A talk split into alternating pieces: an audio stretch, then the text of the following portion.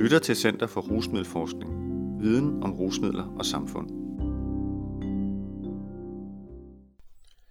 Vil ofte hellere dele end sælge og købe. Unge udveksler illegale rusmidler med hinanden. Skrevet af antropolog og lektor Thomas Fri Søgaard og antropolog og postdoc Marie Højlund Bremer fra Center for Rusmiddelforskning. Indlæst af Thomas Fri Søgaard Artiklen er bragt i Stofbladet nummer 40 i efteråret 2021. Markedet for illegale rusmidler er ikke kun et sted, hvor der sælges og købes. Det er også et forum for deling og udveksling. Unge har ofte adgang til rusmidler via venner og bekendte, og de betragter sig selv som brugere mere end som købere og sælgere. I medierne fremstilles stofmarkedet ofte som en relativt homogen enhed – meget forskning peger imidlertid på, at det såkaldte stofmarked er karakteriseret ved markante variationer både vertikalt mellem markedsniveauer, det vil sige mellem top-, mellem- og detaljniveauet, og horisontalt inden for det samme markedsniveau. Horisontalt består stofmarkedets nederste niveau, detaljniveauet, for eksempel af en række submarkeder, som er forskellige, både i forhold til hvilke personer, købere og sælgere med flere, der indgår, hvilke typer af stoffer som distribueres, og hvilke udvekslingslogikker, det vil sige måder og principper, der handles og deles stoffer på. I den internationale forskningslitteratur skældner man ofte mellem to overordnede markedstyper for detailmarkedet for illegale rusmidler. Det kommercielle marked og det sociale netværksmarked. Ligesom andre kapitalistiske markeder bygger det kommercielle detailmarked for illegale rusmidler på et kommercielt udvekslingsprincip. Her udveksles stoffer som hovedregel for penge, hvorfor aftagerne begrebsliggøres som købere, mens personer, der tilvejebringer stofferne, betegnes som sælgere. Mens distributionen af illegale rusmidler på det kommercielle marked generelt er profitorienteret og foregår mellem personer, der ofte ikke kender hinanden personligt, så er det sociale netværksmarked, som i forskningslitteraturen til tider betegnes som venskabsmarkedet, karakteriseret ved ikke profitorienteret distribution af stoffer, mellem personer, der er tætte forudgående sociale relationer. For at beskrive dette anvender forskere ofte begrebet social distribution. Dette begreb betegner personer, der f.eks. giver, udveksler og deler illegale rusmidler med venner, bekendte, kærester, kollegaer, naboer eller familiemedlemmer. Selvom mindre pengebeløb kan indgå i social distribution, så er det en vigtig pointe, at social distribution ikke er motiveret af et ønske om økonomisk profit. Social distribution er udbredt blandt unge brugere af illegale rusmidler. Når danske unge erhverver sig illegale rusmidler, kan dette ske fra mange forskellige kanaler. Fra kommercielt orienterede dealere, der sælger på gaden, på natklubber, på internettet, fra lejligheder og via budservice. I 2019 lavede forskere fra Center for Rusmiddelforskning i midlertid en større spørgeskemaundersøgelse, som viste, at blandt unge i alderen 15-25 er det klart mest almindelige, at unge får fat på illegale rusmidler gennem deres venner. Over 600 unge i undersøgelsen svarede på, hvordan de senest havde erhvervet sig illegale rusmidler. Som det kan ses i tabel 1 i artiklen i Stofbladet, var der flest unge, som havde fået fat på stofferne gennem en ven, det var 46 procent, efterfulgt af en gadesælger, 12,8 procent, en bekendt, 7,7 procent, et bud- eller udbringningssælger, 7,6 procent, eller fra en kendt sælger, 5,2 procent. Internationale undersøgelser har gentagende gange vist, at når unge skal have fat på særlig cannabis, men også i nogen grad andre illegale rusmidler, så spiller venner og bekendte en meget stor rolle. Dette gør sig også gældende i Danmark, som vores spørgeskemaundersøgelse viser. Lægger man besvarelserne sammen for kategorierne ven, kollega, bekendt, partner og anden familie, så viser det sig, at 56,8% af de adspurgte unge svarede, at sidste gang de erhvervede sig illegale rusmidler, var det gennem social distribution. Unge cannabisbrugere er dem, der er mest tilbøjelige til at gøre brug af deres tætte sociale netværk, når de skal have fat på stoffer. Erhvervelse fra en ven spiller imidlertid også en central rolle, når unge skal have fat på stoffer som kokain, ecstasy, amfetamin osv. Venner og bekendtes deling og udveksling af stoffer straffes ofte som narkotikasalg. Venner og bekendte, det vil sige venner af venner, spiller således en central rolle, når unge erhverver sig illegale rusmidler. Når stoffer deles og udveksles mellem de unge, kan det juridisk set defineres som videreoverdragelse af stoffer. I Danmark er videreoverdragelse, ifølge lov om euforiserende stoffer, juridisk set en langt mere alvorlig kriminel forseelse end blot besiddelse til eget forbrug. Mens besiddelse til eget forbrug typisk sanktioneres med en bøde, så straffes videreoverdragelse af mindre mængder illegale rusmidler i hovedreglen med fængselsstraf i minimum 10 dage i førstegangstilfælde, med 30-60 dages fængsel i andengangstilfælde og med minimum 4 måneders fængsel i tredjegangstilfælde. Undtagelsen er overdragelse af små mængder has under 50 gram, som i førstegangstilfælde blot straffes med bøde. Dette gælder uanset om der i overdragelsen indgår pengeudveksling eller ej. At dele stoffer med hinanden er et ideal blandt mange unge stofbrugere. Center for Rusmiddelforskning har undersøgt og kortlagt de sociale dynamikker nærmere, som driver den venskabsbaserede distribution af illegale rusmidler. Vi interviewede 40 unge, som var del af sociale netværk, hvor der deles og udveksles stoffer. Disse interviews viste, at videreoverdragelse af illegale rusmidler mellem unge for det meste ikke er drevet af profitmaksimerende motiver, men derimod af sociale motiver.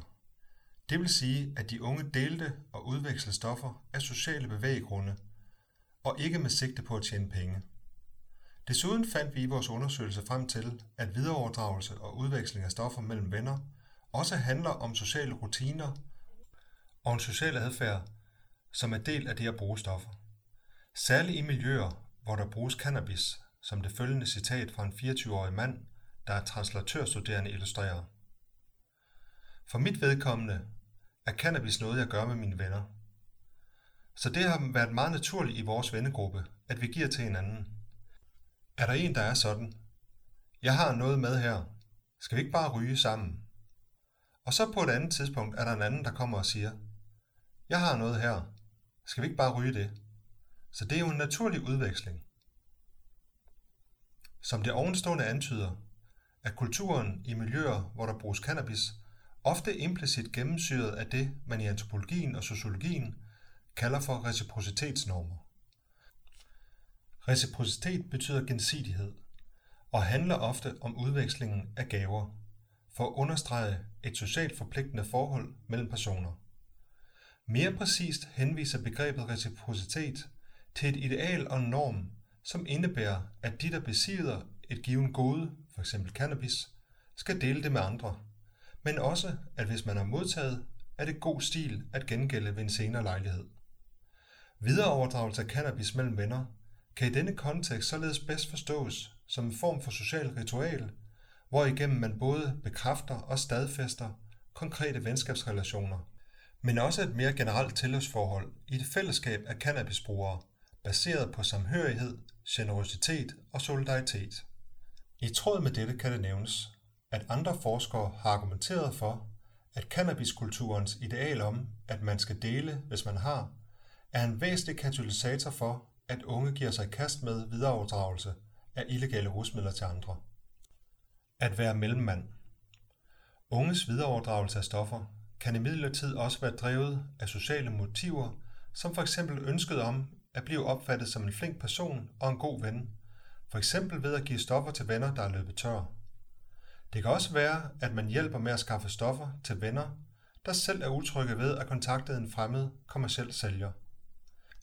Eller som illustreret i det følgende citat fra en 28-årig mand, der arbejder som tømrer, at man giver cannabis til et stofbrugende familiemedlem, som man ikke ønsker skal komme i uføre, ved at have kontakt til kommersielle sælgere, der kunne finde på også at tilbyde dem hårde stoffer.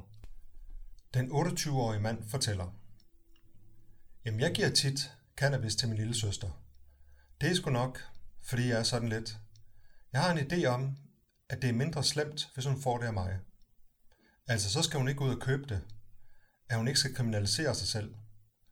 Hvis hun bare kan komme her og hente det gratis, så tænker jeg, at vi er sluppet for det værste.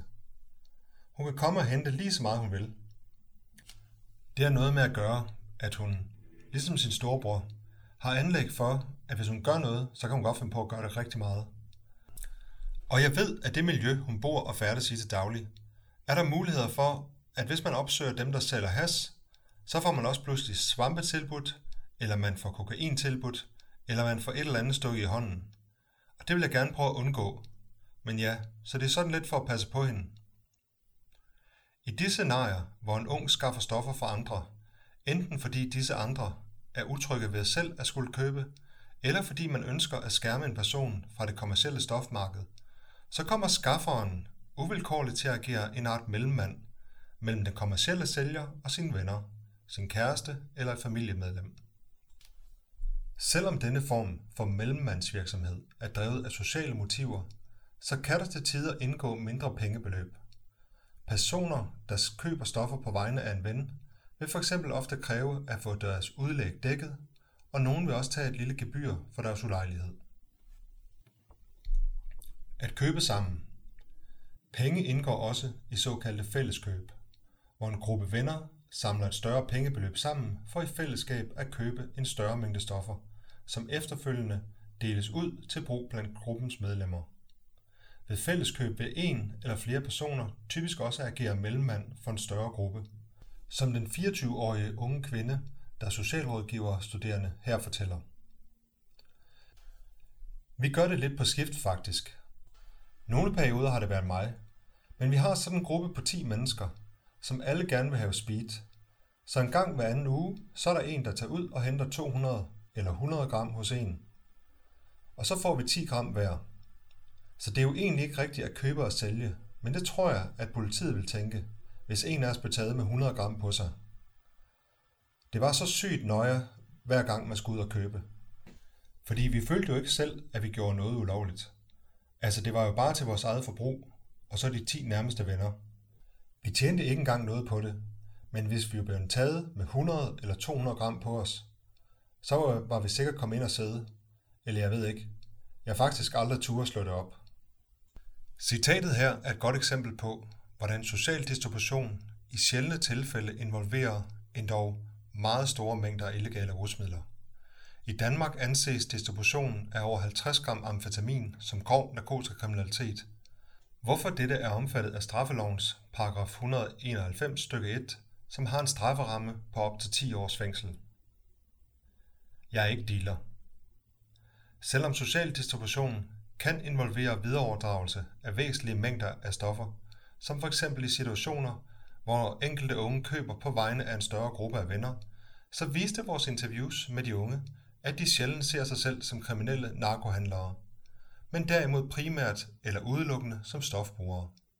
Deres grunde til dette er blandt andet, at socialt baseret videreoverdragelse i de fleste tilfælde involverer mindre mængder stoffer, at videreoverdragelsen af selv større mængder stoffer ikke gøres med sigte på økonomisk vinding, og ofte slet ikke involverer stof for pengetransaktioner. Og slutteligt, at de personer, som man videreoverdrager stofferne til, ikke er fremmede, men derimod en del af ens tætte sociale netværk. Socialt versus profitmotiveret overdragelse. Behov for en lovændring? Spørgsmålstegn. Social distribution udøves i dag af unge med en bred vifte af sociale baggrunde, og er i dag en af de væsentligste måder, hvorpå illegale rusmidler bevæger sig i den nederste del af stofmarkedet. I Danmark skældnes der juridisk set i hovedreglen ikke mellem social og profitmotiveret overdragelse. Internationalt er der dog i dag bred konsensus blandt forskere om, at social distribution repræsenterer en markant anden type videreoverdragelse end egentlig narkotikahandel hvorfor nogle forskere har argumenteret for, at denne form for distribution burde defineres som en særskilt kategori i lovgivningen med en lavere strafferamme. Ligesom dansk lovgivning vedrørende drab i dag skældner mellem to typer af drab, forsætlig manddrab og uagtsom manddrab.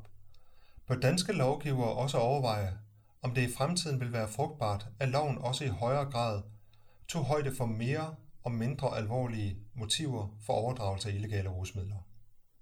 Artiklens referencer, tabel og bokse læses ikke op, men kan findes i artiklen i Stofbladet eller online på www.rusmiddelforskning.dk-stof.